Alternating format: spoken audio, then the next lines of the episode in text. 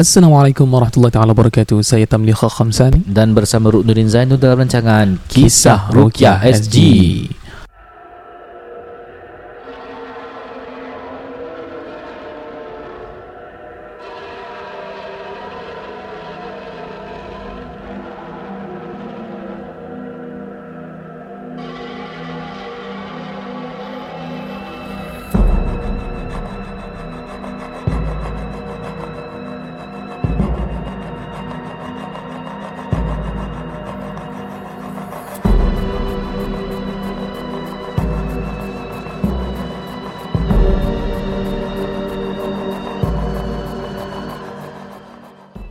pendengar KRSG Minta maaf kalau kita punya suara terlalu kuat Kali ini pasal ada bunyi air terjun. Uh, Kita sedang rekod di um, air Konti terjun. baru eh? Konti baru? Ya, konti baru. Konti baru ni di mana dia terletak di sebelah air terjun di sebuah pergunungan. Ya. Uh, Nampaknya sebenarnya bunyi pipe hujan ya. Okay, Alhamdulillah kita harap uh, pendengar KRSG sihat selalu uh, Dalam keafiatan dan kesembuhan Bagi siapa yang telah melalui ruqyah yang telah kami jalankan bersama. Ustaz Ruk ada saya punya klien pun ada sama-sama. Ya. Kalau you dah pulih Alhamdulillah, kita harap Alhamdulillah. kita harap you terus beribadah teruskan amal ibadah. Dan jangan cepat-cepat kelang kabut nak buat ruqyah lagi. Kalau dah okey means dah okey Ya, and jangan paranoid lah eh. Ya, jangan terlalu berfikirkan sangat. Kalau you terlalu fikirkan sangat nanti berlaku lagi. Betul. Kadang dah tak ada apa-apa pun. Ha, Hmm. jadi kita kena berhati-hatilah boleh? Ya. penting kita serahkan semuanya kepada Allah Subhanahu wa taala dan kalau kita nak tahu kalau kita nak cakaplah tentang serahkan diri kepada Allah Subhanahu wa taala hmm. kita tahu di atas uh, keimanan ini tidak datang kadang-kadang macam tu je kadang kita kena perlu belajar didik diri kita mengenali Islam mengenali agama kita barulah kita boleh ada keimanan yang kuat Ya. dan di antaranya kalau you nak belajar ilmu agama ilmu fardu ain secara percuma you boleh pergilah ke kelas fardu ain dewasa percuma yang dijalankan oleh Madrasah Nur Insan dan juga menjadi penaja kami bagi podcast kali ini Ya. Jadi uh, terima kasih juga kepada anda yang uh, menyalurkan derma ikhlas eh. Ini adalah infak anda di dunia pasti pahalanya bertambah dan selagi orang masih belajar di madrasah fisabilillah maka anda akan mendapat pahala mereka belajar. Okey, saya ada ada satu cerita. Ustaz Ruk tadi tanya, ada cerita-cerita ruqyah yang pelik-pelik tak? Sebagai intro. Intro. Tapi Okey. saya ada cuma saya tak ingat uh, because from time to time. And biasa kalau sama saya tak macam it's the same story lah. Tapi kalau macam yang surprising surprising macam yours ah kalau ada yang macam something kita boleh share that's good. Cuma saya terfikir saya tengok TikTok recently. Hmm, kata ah TikTok. Saya tengok TikTok semua ceramah-ceramah ah semua ceramah. Dia kata ah, soalan eh. Para pendengar KLZ patut tak kita ada TikTok account? ya, kalau kita ada TikTok sudah busy eh Ya, sila berikan jawapan anda kepada kami eh. kita juga nak buat video-video tentang barang-barang Ya, expose, item expose. sihir Oh. tapi tengoklah buat kalau YouTube channel macam. Ah, InsyaAllah yes Kita soon akan venture into YouTube dengan TikTok So doakan. Uh, Cuma kita nak tanya you punya pendapat lah. Kalau you ada pendapat yang baik You boleh recommend lah dekat um, KRSG punya page lah. Eh, You boleh bagi tahu Ah, kita kat sama IG ada. atau Ya. email pun boleh. Eh. Email sama. kita senang. Kisah Rukia SD At gmail.com Ha Yes. Senang nak ingat. Gmail pun telah dirukiahkan oleh kami. Tidaklah kira uh, Okay Okay. Benda ni berlaku di Indonesia. Oh, Viral eh. Uh, Dia punya likes dekat Instagram Millions and millions Ada satu ustaz ni Pak ustaz ni Dia main cara kalau ceramah Dia akan buat orang Dia boleh manipulasikan orang Untuk mendermakan Really ya Ah, nanti ada level-level tau macam ibu bupati, macam level datuk-datuk dan sebagainya gubernur gitulah. Eh, kak nanti dia kata ah, ibu bupati itulah telah mendermakan sedemikian rupa. Jadi yang lain macam mana? Dia pergi kat depan jemaah tu, dia boleh minta jemaah tu punya cincin, gelang, rantai. Jemaah tu akan bagi. Ilmu dia gila, bai. Wah Ah, cuma kita tak mau cakap ilmu apalah. Mungkin ilmu orientation dia pandai cakap. no, pers- Ah. The art of persuasion Yes, uh, kita tak nak pakai uh, ada apa ni? Uh, apa nama dia? Uh, Sihir bukan bukan sihir yang macam dia boleh. Hipnosis Ah, yes, Hipnosis yes. Hipnosis Ah, Hipnosis pula Hipnosis maknanya Pinggang tak nampak Tapi kan kalau cakap pasal kalau cakap pasal hipnosis Ah, kalau cakap benda hipnosis yang di depannya tu ribuan orang tau. Takkan semua kena kan? Nak jadikan cerita, ustaz yang sama pernah ada di Singapura. Oh my god Cerita sudah sampai kat telinga saya. Kita punya payung agak besar ya di Singapura ya, jangan main-main ya. So dikhabarkan oleh satu ustaz ni Dia kata Tamlikha Dia datang ke tempat kami Dia berceramah macam biasa Macam ustaz biasa Tetapi sebelum balik dia kata Adakah ibu-ibu di sini Ibu-ibu di sini Mahu keluar dari tempat ini Tetapi tidak memikirkan tentang kesusahan orang di luar sana. Kalau ibu-ibu ah, Bapak-bapak di sini Kalau mahu keluar Dengan keredaan Allah Ibu-ibu perlu Ada sedikit pengorbanan. Dia, dia mesti cakap ibu-ibu, bapak-bapak siapa yang punya anak? bilang aku. sorry, sorry, sorry, sorry. Terdivert pula. Okey. Kemudian uh, Dikatakan Kawan saya ni Ustaz ni dia katakan Hitam Dia orang ni semua bagi tau Ustaz tu. Ada Seorang Ustazah tu Itu merupakan cincin Peninggalan. Diberikan juga. Tapi bukan kita pertikaikan Bukan Ustazah tu dimanipulasi Tidak. Mungkin Ustazah tu ikhlas. Itu sangka baik kita. Benda ni berlaku eh. Kemudian dia kata Semua bagi. Ada yang bagi duit dan sebagainya. Tetapi Dia kata cuma ada satu ustaz ni dia tak bagi. Saya tak boleh reveal name. Tempat dia Tempat dia di Singapura ni can be anywhere lah eh Dan nobody knows this story This story is very uh, Secret, secret. secret lah Hai, Cuma saya minta izin untuk cerita Kemudian dia kata ustaz ni dia tak Berikan apa-apa Kerana dia penghafal Al-Quran Masya ha, Allah. Penghafal Al-Quran yang kuat eh Dia bukan sembarang orang Oh. Ha, dia tahu dia tahu. Dan ustaz ni juga dia menjadi imam tarawih di Singapura. Ha, I mean kalau you terjumpa dia you tak tahu dia. Dia masya-Allah. Dia lain level eh. Subhanallah. Dan saya pernah nampak ustaz ni ruqyahkan orang juga dulu. Ha, ada satu ketika tu lah. Okay, to cut it short. Uh, Tam, saya ni tak bagikan duit kerana apa? Saya rasa cara dia minta derma tu pelik. Macam memaksa dan mani- macam manipulation. Bila dia cakap gitu, saya terdengar dan saya pernah teringat kiai yang mengajar saya. Ni ustaz tu cerita. Dia kata saya terus baca bismillahilladzi la yadurru ma'azmihi syai'un fil ardi wala fis sama' wa huwa as-sami'ul alim. Dan saya macam tak terasa nak bagi dia. So I thought bila ustaz saya cerita ni macam benda ni macam betul tak betul. Rupanya sekarang tengah viral lah this guy. Dia sudah kena tangkap. Ha, nak tahu dia punya gebang-gebang paling kuat. Gebang tu bohong. Dia cakap depan para habaib kat Indonesia. Habaib tu kat depan dia. Yang solid-solid.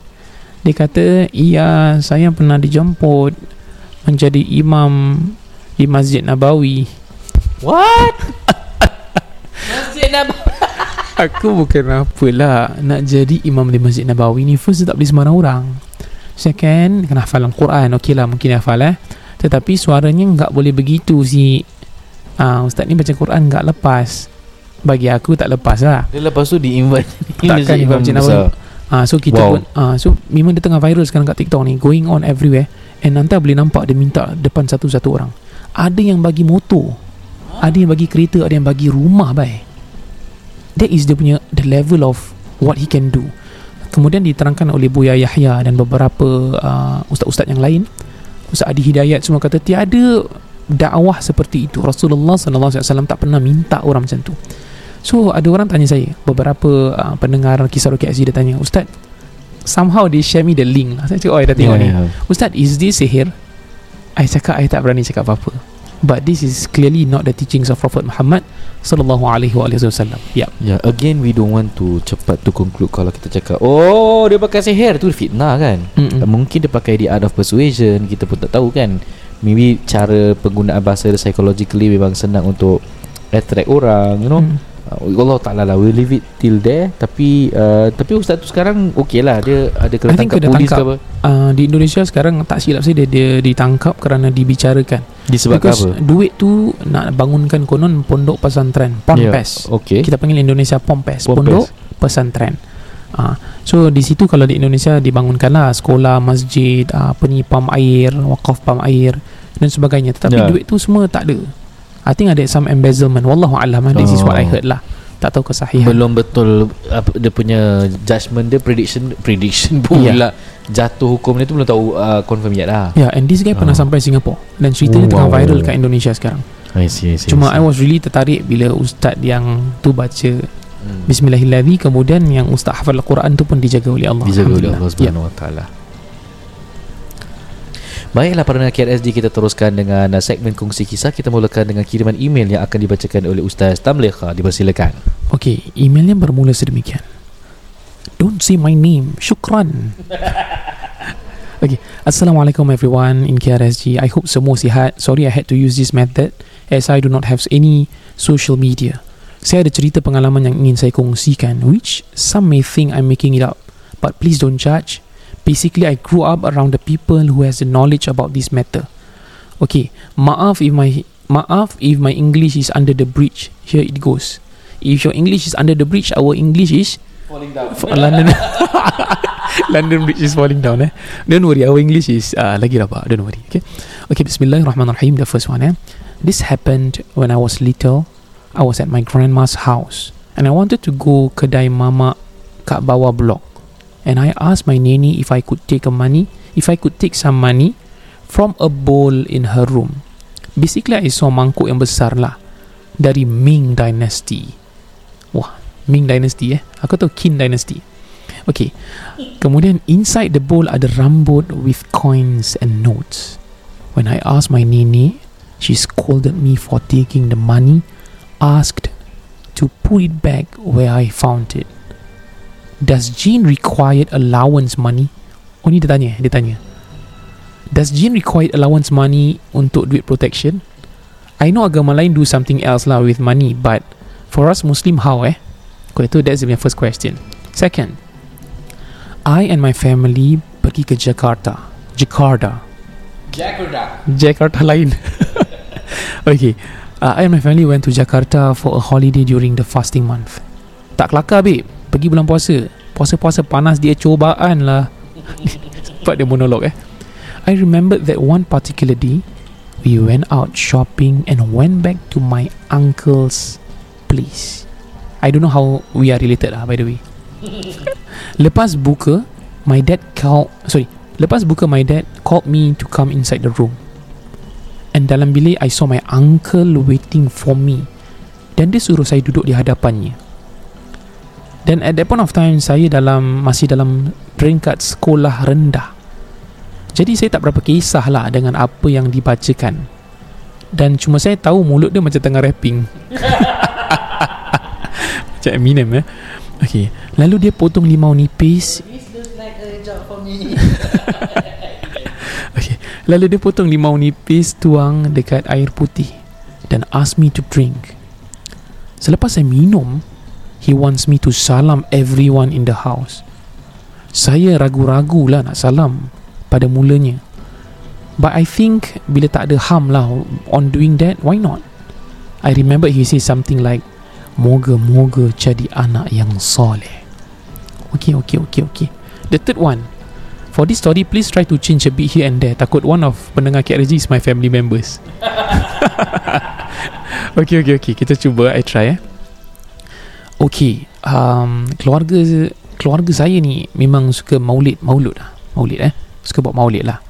Okay, kemudian uh, ada di antara mereka ni akan buat uh, sedikit uh, errand lah. Sedikit errand. Dan out of the blues, uh, beliau ni ditimpa apa ni uh, accident yang teruk lah kemalangan eh kesian semoga Allah merahmatinya eh. dan it was very it was very severe punya accident dan um, nenek saudara nampak beliau terdampar di stretcher tak boleh bergerak lah. Kemudian dia rasa begitu sedih yang teramat sampai nangis tidak dapat mengawalkan dirinya. Kemudian kami ustaz kita bawa dia ke tempat kami. Kemudian she started to change herself into becoming a crocodile. Mak kau dia dia dia ber- jadi macam krokodil. macam mana nak jadi crocodile eh? Dia dia Apa? macam kerasukan jenis krokodil lah. Kerasukan Aku cuma tahu buaya darat je Eh, Eh, Itu lain eh Okay And requested dua biji telur. Aduh. And requested Dua biji telur So I give feed to her Or feed her with the eggs She was like totally different Human slash animal Okay lah Jadi pada normalnya eh Is it Orang ni macam someone yang Masih Ataupun sedang gunakan jin? Ini satu persoalannya. Oh ada lagi soalan.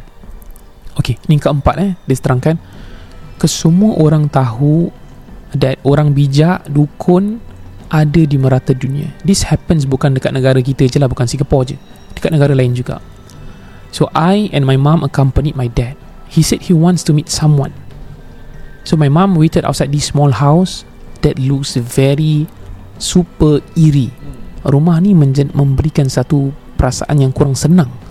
Ha. Kemudian ayah saya pun masuk dengan 5 hingga 6 kotak rokok dan few pieces of chewing gum. sorry, sorry. Adakah ia gudang garam? Adakah ia kretek? Okay, minta maaf. Okay, sorry, sorry. When he came back to rap, the seal has already been opened. I was a playful kid who likes to play with stuffs. So my dad want me not to put in my not to put my toys eh. In also sorry not Jangan letak di antara dua tai. oh benda tu lah. Ah, jangan ro- dia cakap my dad want me not to put in between my thighs rokok tu kot. Oh. Uh, and when I asked why he replied just don't. Actually kenapa ustaz dia tanya? Okay. Is it nak hancurkan seseorang by giving them a pack of cigarettes or chewing gum? My father is a smoker too though. Okay, I think uh, ni something yang kita kena jawab ah. Kelima, when I was little in ITE times, I did some stuff which was totally against the law.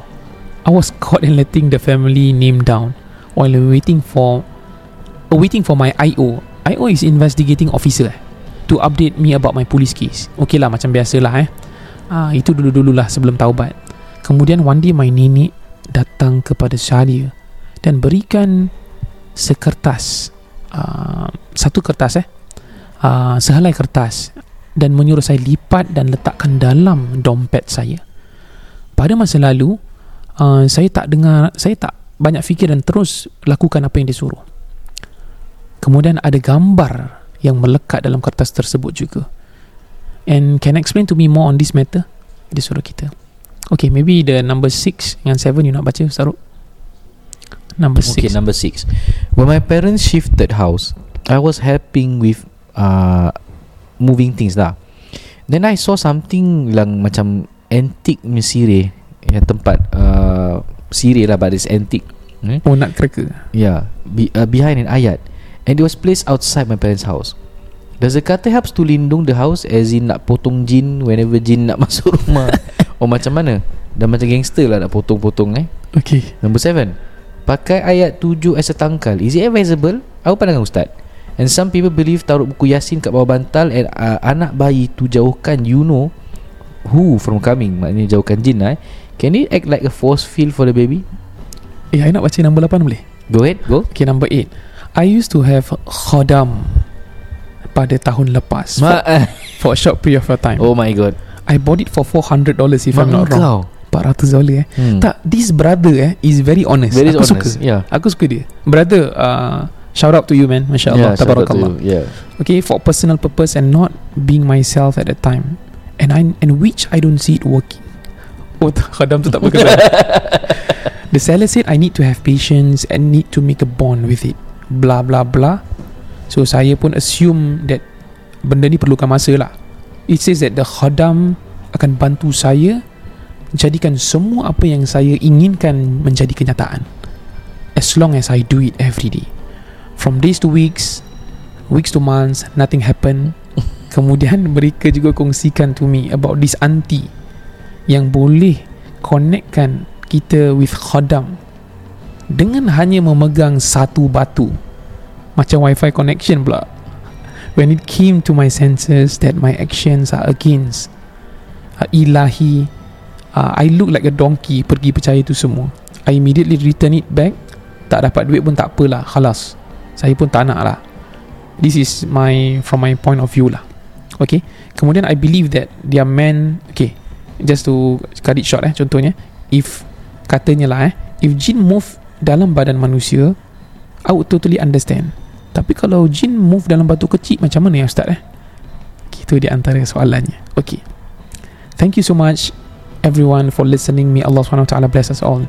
Jazakumullah khairan. You're sincerely okay, na- nama dia okay. Uh, jazana wa iyyakum.